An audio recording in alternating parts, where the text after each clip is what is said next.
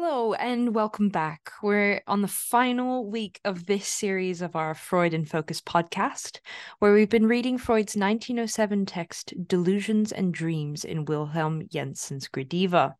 Now, as our regular listeners will know, we've been following Freud in this very close analysis of, of this text, and it's a now relatively obscure novella that he's interested in, in Wilhelm Jensen by Wilhelm Jensen, um, and the the novella is called Gradiva, in which an archaeologist falls in love with a with a bas relief of a walking woman, and ends up traveling to Naples and discovering his lost love.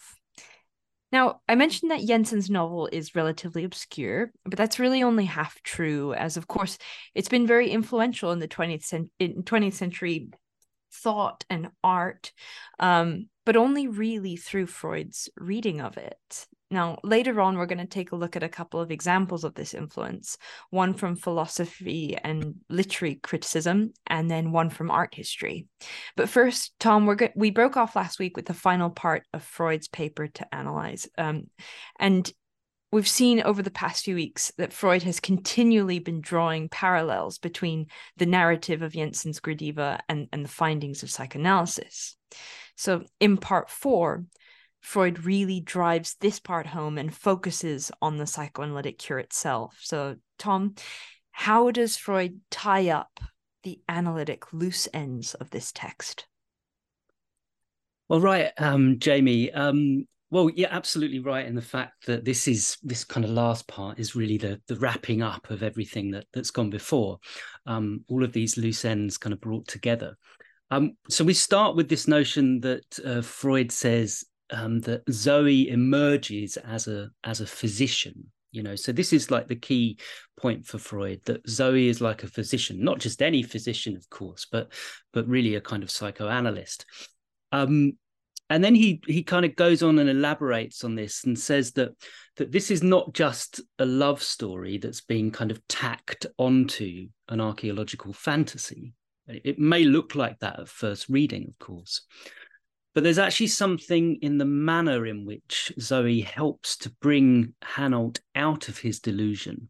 So that kind of sensitivity that she shows that freud really wants to kind of zone in on here and of course, he wants to draw a comparison between Gradiva's actions in the novella and the kind of technique uh, for treatment that that he and, and Breuer first developed. He says in his own words in 1895, um, that treatment that was originally known as cath- the cathartic method, but later became known as the analytic psychoanalytic method. Um, so so how does he kind of justify this comparison then? Well, what he really starts to talk about is the fact that, that Zoe kind of helps to bring back Norbert's childhood memories, yeah, these memories that were unconscious that Norbert had forgotten, mm-hmm. and that and that kind of bringing back these memories really mirrors the um, what the analyst does with the unconscious repressed of the analysand so this is like the key the key thing the key purpose of of this um of this treatment really. Now of course there are some differences as well. Zoe um she already knows of course about norbert's previous relationship with her. So she is the the original object of desire in a way. But the analyst you know has no connection with the analysand with the patient um, what he has to, he or she has to rely on is, of course, what Freud describes as a complicated technique. Yeah. And this complicated technique can help gain access to the unconscious memories of the patient. But key at this stage, what Freud says is one thing that they do have in common is once this, uh, once the disorder, you know, once uh, the delusion is traced back to its origins, So for for Gradiva, it's the origins of this childhood love, and for the and for the analyst treating a patient, it, it's the origin of their of their um, symptom. So once it's been traced back to its origin, it vanishes. So Freud suggests that going back and finding the origin of the symptom brings about, in his words, simultaneous cure. Now, this is quite a radical phrase, right, for us now reading this, because we're really still in this kind of quite heroic early days of psychoanalysis, where it's almost as if once we discover the origin of a symptom, then we get this kind of immediate cure.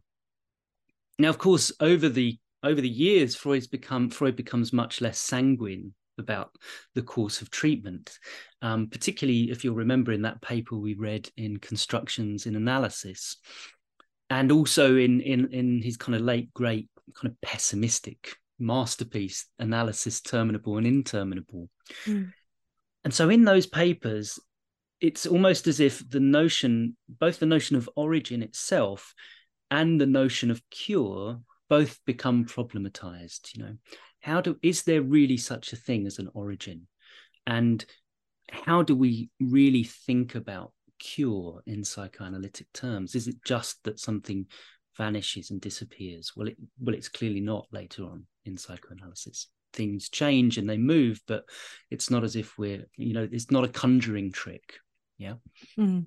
um so of course the other similarity uh, between our story here and psychoanalysis is that kind of emphasis on the notion of love yeah the notion of love so freud says that in the psychoneuroses um, the the inevitable cause in a way of the psychoneuroses or or the one of the factors is the repression of the sexual instinct yeah and the processes these techniques of psychoanalysis and indeed in the narrative of the novel, is um is an attempt to arouse this repressed instinct.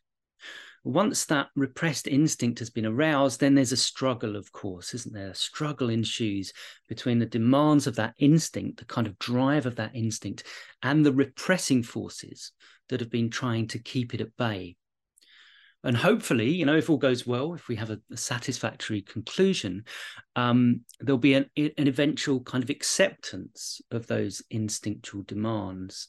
Yeah, even if um, even if that might come about through a kind of violent manifestation of reactions, in Freud's words. You know, you will remember that um, that famous phrase later on in Freud's text where he says, you know, where id was ego shall be you know there's there's there's a sense in which catching up with desire, accepting repressed desire, you know, creates a kind of healthy subject, I think, in a sense. So if we think about um, the notion of love in this kind of wider psychoanalytic sense, kind of the, you know, that, that would later become eros, of course, Freud says that the process of cure is accomplished in a relapse into love. Very nice kind of ring to that a relapse into love. Mm. so going back into love finding love again. Just as in our text as well and again this is a quote from freud every psychoanalytic treatment is an attempt at liberating repressed love which has found a meager outlet in the compromise of the symptom. I, I just think that's such a beautiful sentence don't you think? I mean yeah. you know, repressed, liberating repressed love that's found a meager outlet in the compromise of the symptom. So the idea is that the symptom gives gives love, you know, gives sexual desire an, an outlet, but it's meager. You know, it, it's not enough. And it and and the key thing is kind of to liberate, you know, that kind of thing, and and allow it to kind of gain more access, really, have more, have more, um, you know, more release, I guess, you know. Um, and just finally, a couple of other things finally, where Freud sums up in this last part. So, you know, of course, the comparison uh, between Gradiva and the analyst, a bit like when he compared the archaeologist and the analyst in constructions in analysis, mm. the analyst has to go further than Gradiva, yeah, because um, because of course the end of the novel is is Hanold falling in love with Gradiva in a way, and and um, but that that is uh, that's not the end of analysis of course. You know we can't have analysands just in love with analysts for the rest of their lives and living happy happily ever after. You know the analyst has to kind of decouple themselves really from the analysand they have to become a stranger once again to the patient so that they're no longer the object of desire for the patient. Now um after the dora case of course you know this discovery of transference really becomes the key, one of the key concerns for psychoanalysis. So, you know, what does the patient um, and, and to, to a certain extent, what does the analyst do with this newfound capacity to love? You know, that that I guess is the problem. You know, at, at the end of it, you know, what do we do with our love now? You know, it's quite an interesting question. You, it's not, it's not a happy ever after kind of you know scenario as it is in this novel. Mm. Um, and before I go on too long, I'm just going to say one more thing about the end of this, about the end of this um, passage, because um, Freud also writes about the fact that he contacts uh, one of his circle contacts the author of Wilhelm Jensen, the author of Gradiva, to ask whether he he's read about psychoanalysis and he knows about the psychoanalysis, um, psychoanalytic technique, particularly in light of the fact that this novel feels so psychoanalytic, right? Yeah. And um, you know, and he and he gets back somewhat brusquely, writes Freud, uh, in the negative. So uh, Wilhelm Jensen doesn't know anything about psychoanalysis. Quite a surprise in a way. Because... so interesting. Sorry, I had right, no yeah. idea about this. So interesting. so he doesn't. Yeah, he, he, gets back and says, you know, shrugs his shoulders and says, "What's all this about?" No, it's not. You know, I don't know anything about this. Which, which is is very interesting because you know what Freud has done throughout this te- this analysis is he's pretty much mapped something onto something else as if it's almost a correspondence. Yeah. Mm. Um, but of course, what Freud then says is, does that therefore make my reading inaccurate? You know, does it make it irrelevant? And of course, he says no, because what he how he describes it is the author has basically listened to the impulses of his own unconscious um, and he's produced a novel that's been inspired by that that kind of artistic intuition for this these kind of unconscious meanings and and, and, drives and things. Um, but he hasn't codified them. Yeah, he hasn't put them into scientific language. You remember Freud had said, "The poets and philosophers discovered the unconscious before me, and you know all I did was discover discover a scientific method which to work with." Mm-hmm. Um, that of course the codifying is the job of the of the analyst. So you know it doesn't really matter if jensen knows about all this stuff or not because jensen is in a way no longer the authority here. You know we're kind of entering into the realm of of text and subtext here in a way. Uh, the text has more in it than the author knows yeah?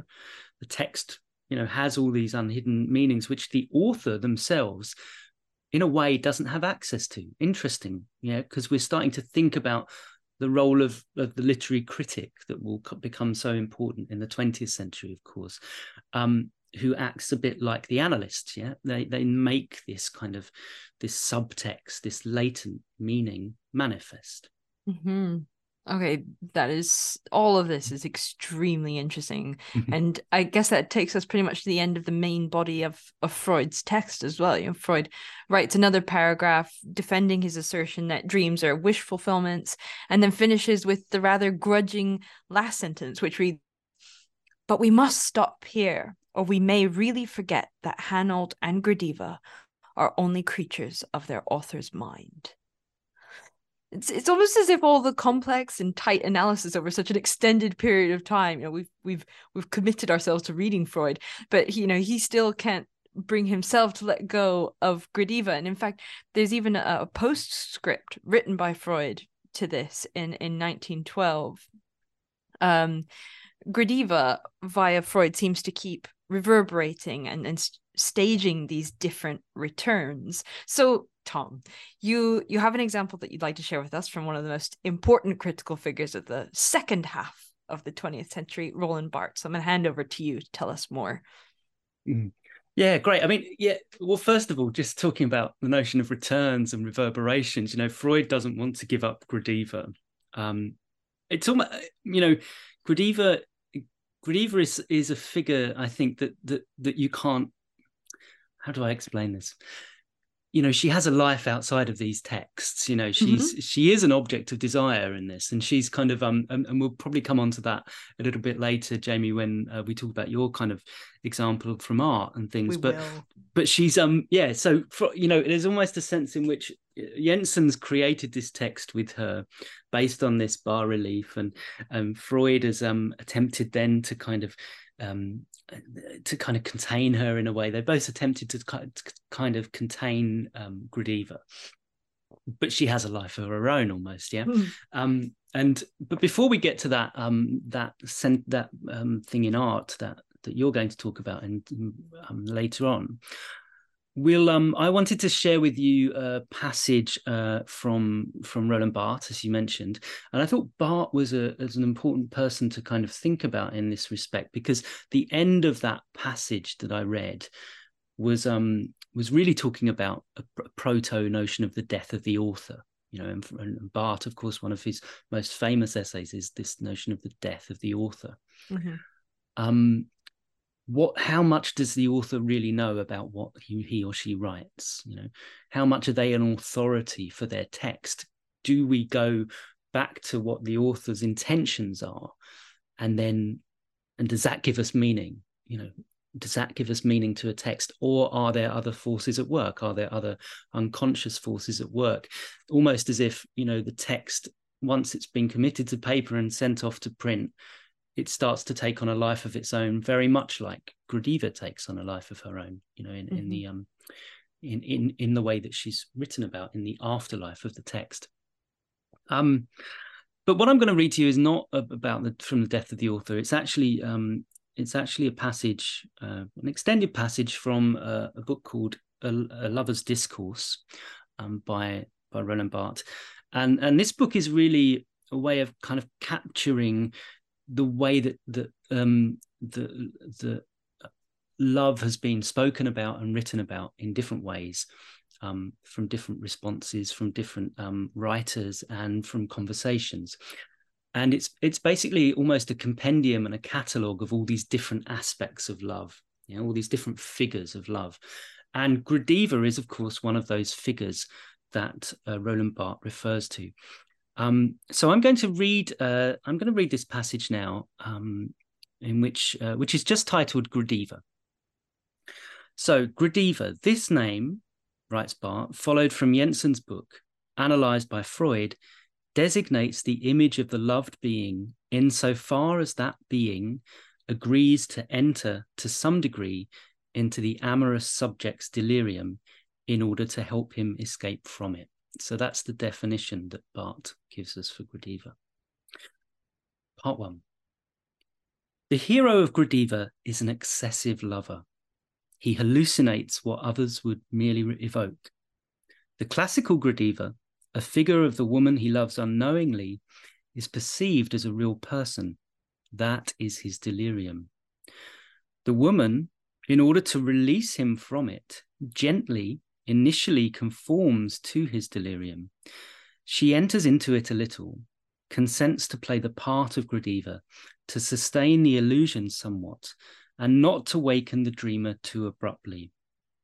Gradually to, to unite myth and reality, by means of which the amorous experience assumes something of the same function as the analytic cure. Part 2. Gradiva is a figure of salvation, of fortunate escape, a kindly Eumenide. But just like, uh, but just as the Eumenides are merely former Eris, Erinyes, goddesses of torment, there also exists in the amorous realm a wicked Gradiva. The loved being, if only unconsciously, and for motives which may proceed from his own neurotic advantage, then seems to be determined to lodge me even deeper into my delirium, to sustain and to aggravate the amorous wound, like those parents of schizophrenics who, it is said, continually provoke or aggravate their child's madness by minor conflictive interventions. The other attempts to drive me mad. For instance, the other sets about making me contradict myself, which has the effect of paralyzing any language in me Or again, the other alternates actions of seduction with actions of frustration. This is a commonplace of the amorous relation. The other shifts without warning from one regime to another, from intimate tenderness and complicity to coldness, to silence, to dismissiveness. Or finally, in an even more tenuous fashion, though no less wounding, the other sets about breaking the conversation, either by forcing it to shift suddenly from a serious subject which matters to me to a trivial one, or by being obviously interested while I am speaking in something else than what I am saying. In short, the other keeps bringing me back to my own impasse. I can neither escape from this impasse nor rest within it, like the famous Cardinal Balue shut up in a cage where he could neither stand nor lie down. Part 3 How can the being who has captured me, taken me in the net, release me, part the message?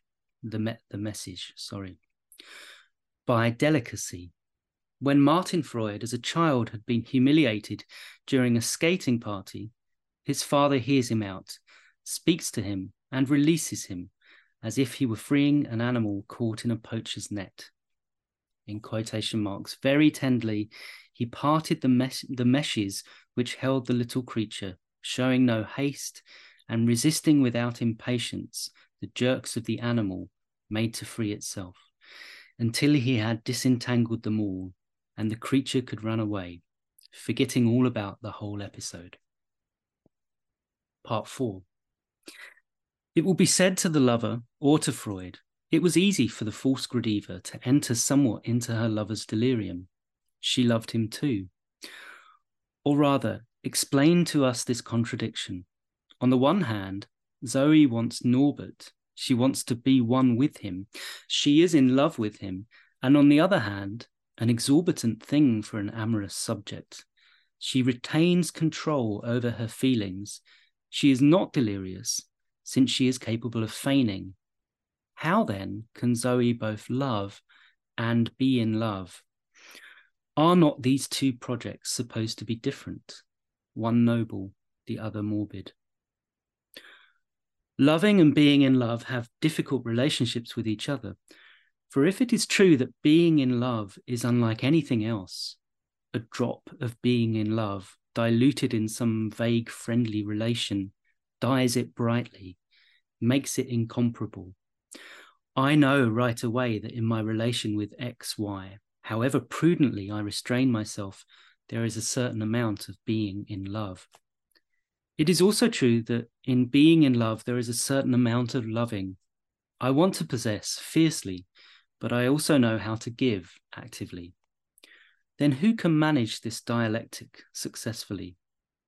Who, if not the woman, the one who does not make for any object, but only for giving. So that if a lover manages to love, it is precisely insofar as he feminizes himself, joins the class of grand amoureuses, of women who love enough to be kind. Perhaps this is why it is Norbert who is delirious and Zoe who loves. Is so what a lovely text, and also like the fact that he's bringing in all of these like really kind of I would argue like quite like separate elements you know this mm. bringing in of Martin Freud as a child yeah isn't, then... isn't that a lovely isn't that a lovely um a lovely quote that he's pulled out there about kind of you know gradually releasing a kind of do you know what I, I when I was younger yeah we had we had a uh, mm-hmm. in my parents garden we had a football goal yeah mm-hmm. um and it and I remember my um my my Labrador, my pet Labrador, and she got older. She's called Penny, lovely dog, and um and she got uh she got caught up in the net. Yeah. Oh. Um, and it was nighttime, and she and she wouldn't make a noise because she was so frightened.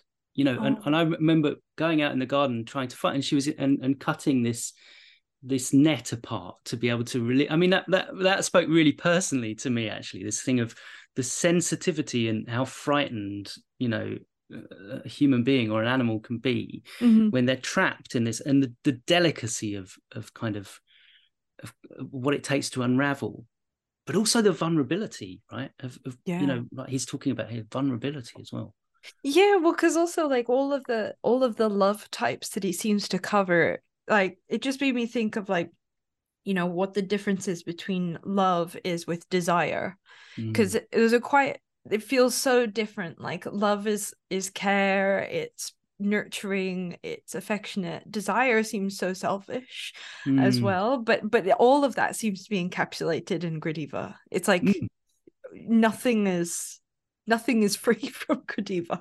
yeah right i mean because she she she she loves and she's in love at the same time you know there's that there's that old kind of greek separation between the lover and the beloved you know the lover pursues the beloved the the beloved is a kind of is the object of a chase almost you know a kind of it's almost like a hunt you know between and and the and of course the lover is is kind of masculine in that Mhm. kind of greek sense and and the and and the beloved is is the female or or the kind of you know so um or, or the or prepubescent boy, of course, you know. So in, in you know in Greek terms, so it's um, so we've got this kind of notion of of you know this coming together of of those impulses between between love and and um, care, love, desire, forcefulness, and also this kind of tact and this this kind of you know backing away, this sensitivity. You know, Mhm. you can feel like that. That so you can see why you know in in freud's sense that notion of of drawing drawing something out from the analysand yeah of, of drawing out but in this kind of sensitive way and the way we talked about you know talked about dora and transference and the way of falling in love with the analyst Mhm. you know the, the vulnerability the power relation in that you know you're never you're never as as vulnerable as you are when you're in love Mhm. I think this is kind of saying, and and like the the importance of of that kind of, you know, how easy it could be to be the wicked Gradiva. Yeah. It's really interesting because like if, of course you've got this sort of ambivalence to what what position you are in every Mm. relationship.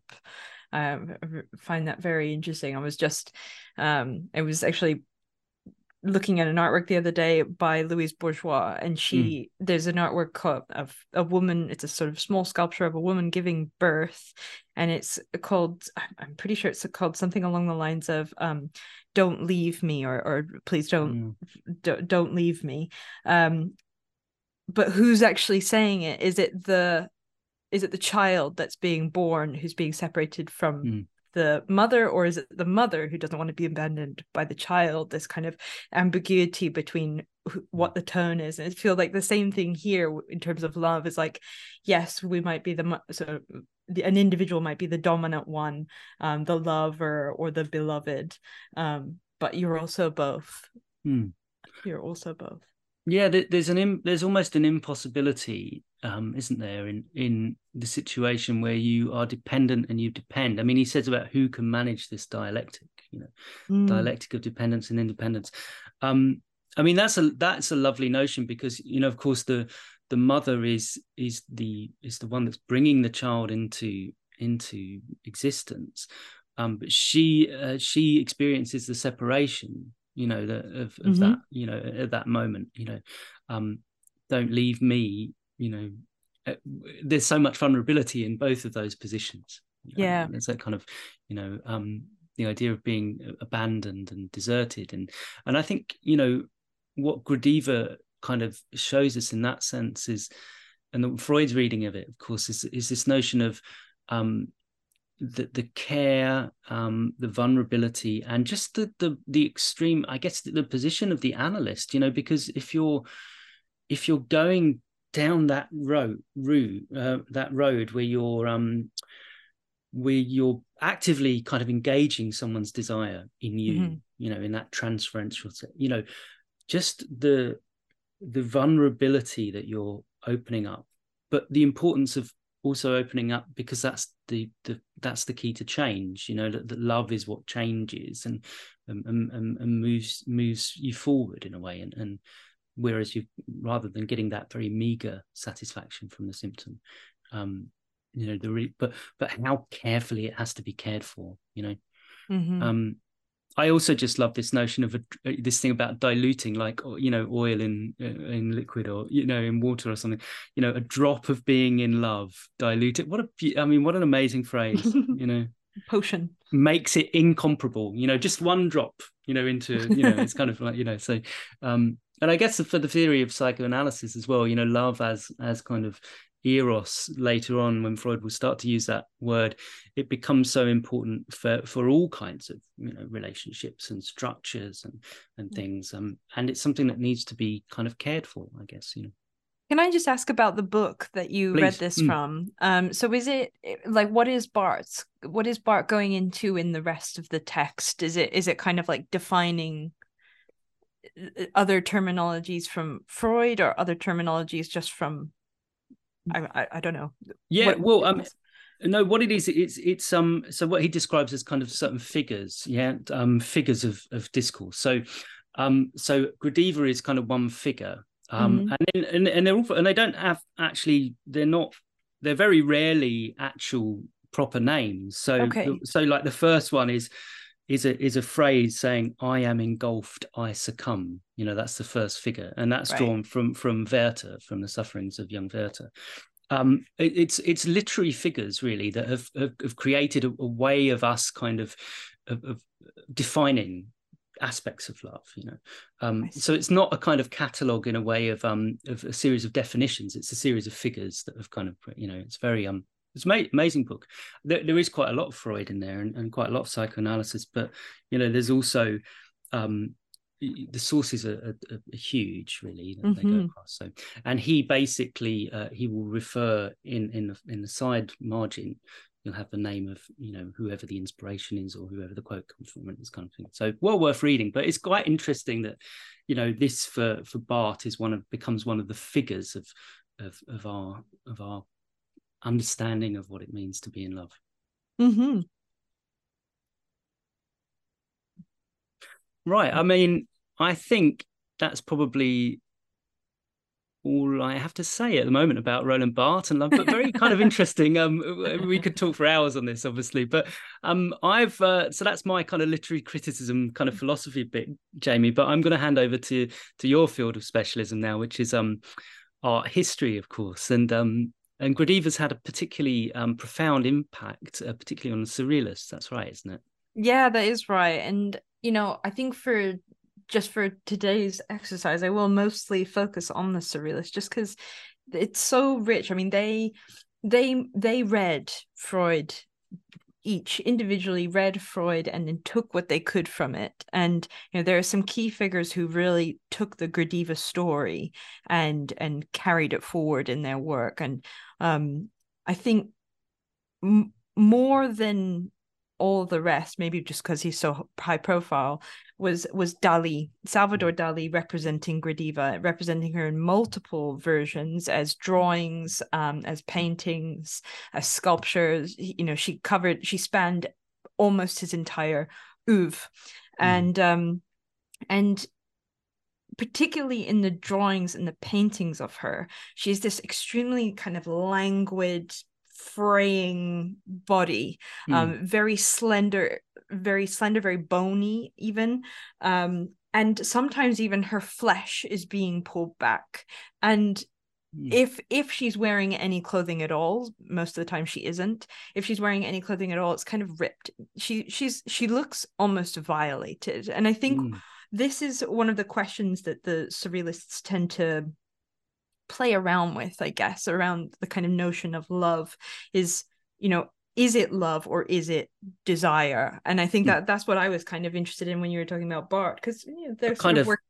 kind of sadism or something involved kind of, yeah. kind of destruction of the loved object or something kind of abuse exactly it's it's um and i think a lot of it comes back to if you think about andre breton one of the hmm. founders of surrealists he wrote this text called l'amour fou you know this kind of notion of parental but also just completely uninhibited and mm. just so um, almost relentless love as mm. a form of kind of expressing an irrational side to our personalities or right. totally irrational side to our to ourselves and um Dali's interest in Gradiva though is is a personal one um, and fairly autobiographical because he related her very closely or he, he linked her very closely with his wife Gala and mm. often his portraits of um, were modeled on his wife Gala she was the she was sort of the, the muse the sitter um, and it it was just an expression of complete uh,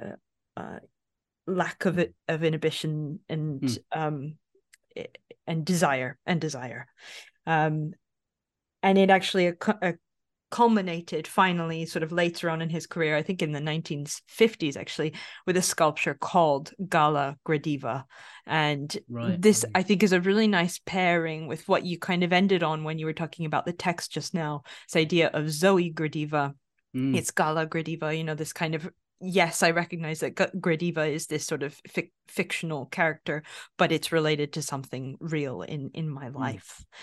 But you know, D- Dali's um, portraits are obviously the most high profile, but I would argue that the most sort of harrowing image of Gradiva is by the painter Andre Masson, who went in a slightly different direction from the from the original surrealist group, from Breton, from Dali he sort of banded together with Bataille and went went down a slightly different route. Mm. Um, but he did this incredible painting of Gradiva of this woman who basically uh, is lying back. She's on a kind of plinth. Um, she has her legs spread, and and you can see in between her legs. But she's and while she's one thing, she's also another. So her torso is not just a torso; it's actually a a flank of meat. Mm. Um, her her her breast is um, like a, a, wasp's hive, and you have wasps going towards it in the background. Um, and one of her feet is stone, um, while the other one is flesh. So it's kind of the opposite, I guess. To I feel like she's she's she's it's the opposite of the kind of Pygmalion story because she's mm. turning into stone in the image um in the background there's this volcano that's erupting oh right so similar to the pompeii scene and everything like that. exactly mm. except that she's clearly in some kind of museum and and i think what masson um what makes this sort of really harrowing is that actually a lot of it is about death and and mm. where love and desire kind of meet for dali death and desire meet for Masson. Right. Um, because it, actually, if you look quite closely at the painting, you'll notice that there's a shape just to the to the left of, of the canvas, which is in fact a bayonet. Now, Masson mm. um, was very uh, was on the front line in the First World War, mm. and uh, he was deeply affected by th- what he saw. He nearly died. He was shot um, in in battle, and and he nearly died. And he it became just like a complete like obsession for him. This this near death moment, um, and I would argue that this is what he's representing is not the kind of desirable aspects of Gradiva, but it's her being destroyed by the volcano. Mm. So it's this fixation with with the end of Gradiva almost. Um, and actually, both of both Freud's. It's a really interesting thing to contrast it with Freud because you know with his with his bas relief that hangs in his study which is quite a subdued painting of a mm. woman walking yeah. forward whereas i mm. don't think the particularly the the notion of walking is not relevant to either dali or masson at all. Um, but just bringing it back to the freud museum uh, a contemporary artist named william cobbing actually produced um, manhole cover yes, of, of Freud's of Freud's Freud's copy of Gradiva, which is outside the front of the Freud Museum. So if you ever visit, please do have a look at the manhole cover. That's just on the, the just on the left of the main entrance, right? But by the staff the entrance. Yeah, yeah, yeah. Exactly. And it's really worth having a look at. It's from 2007, and it was a piece that he did called the Gradiva Project.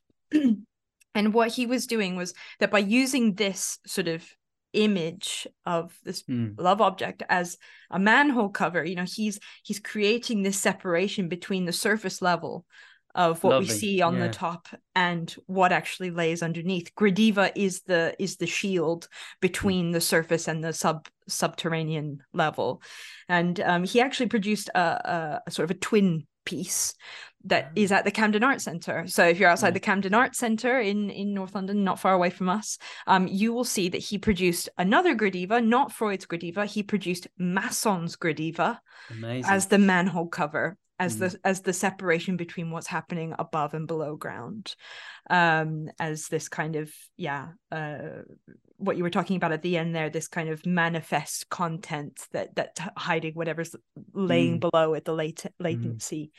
Um, yeah, so this is where I will shut up. well, that's so fascinating. I mean, there's so much in this that we. Well, I wish we'd have done another couple of episodes on this actually, because there's so much we can talk about. But you know, I think one, a couple of the things that really struck me from what you said was, firstly, that the um is the impact of war. You know, Mm. um, and and I I do think that this this um this text has as i said it was a kind of heroic optimistic kind of quite joyful text and a period of writing for freud you know he was he was in the early days of psychoanalysis these new discoveries it's before the first world war and it's before the breakup of of the psychoanalytic mu- movement you know the initial Mm. kind of breakup of the psych you know th- there's a sense in which this kind of serene um a loving uh zoe gradiva figure this coupling um is is almost almost like a, a product of the kind of Belle Epoque, you know, that's kind of of this kind of you know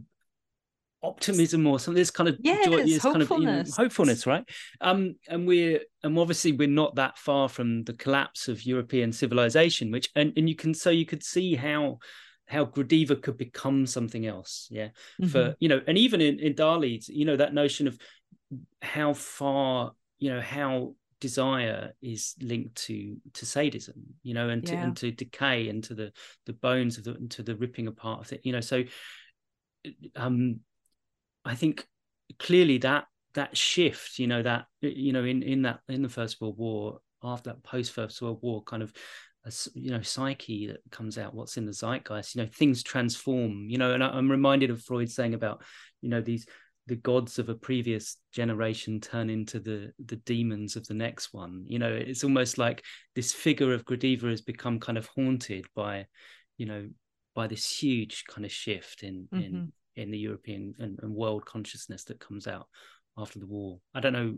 Yeah, no, I completely agree. She ends up becoming, I mean, because she is this sort of like, um, I don't know, women, women, women are historically muses, and I think that she's just essentially like a blank canvas for for so much to be projected onto, Mm. um, so much kind of inner inner turmoil and inner kind of um right. Mm, um working through uh, yeah emerges in in depictions of Gradiva. Mm. I mean, yeah, she almost becomes, uh, you know, the object of desire for the age, doesn't she? I yes, guess, you know. that's a you know, very good so- way of putting it. yeah. Yes.